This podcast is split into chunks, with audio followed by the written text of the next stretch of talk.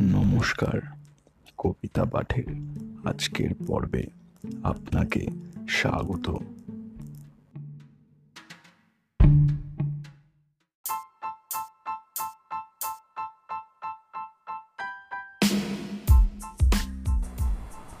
আজকে কবি সুকুমার রায়ের জন্মদিনে তাকে শ্রদ্ধার্ঘ্য জানিয়ে সাহেবিয়ানার বিশেষ নিবেদন। তার কবিতা অসম্ভব নয়।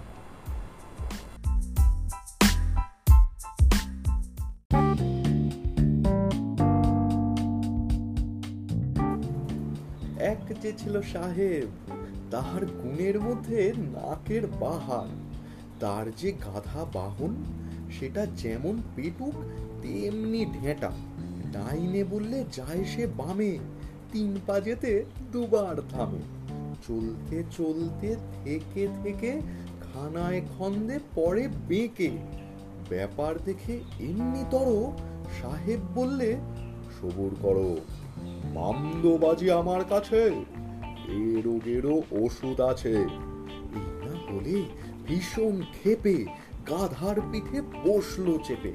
মূলোর ঝুঁটি ঝুলিয়ে নাকে আর কি গাধা ঝিমিয়ে থাকে? মূলোর গন্ধে টক বগিয়ে দৌড়ে চলে লম্ফ দিয়ে। যতই ছোটে ধরবো বলে, ততই মূলো এগিয়ে চলে। খাবার লোভে উদাস প্রাণে কেবল ছোটে মূলোর টানে। ডাইনে বাঁয়ে মূলোর তালে ফেরেন গাধা নাকের চালে।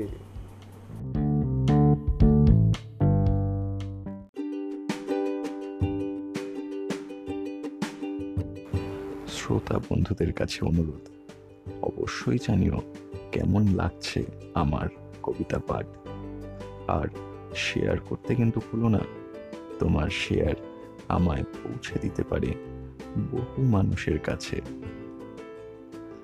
এছাড়াও, আমার আপকামিং এপিসোডসের আপডেটস পেতে সাবস্ক্রাইব করো আমার চ্যানেল ধন্যবাদ।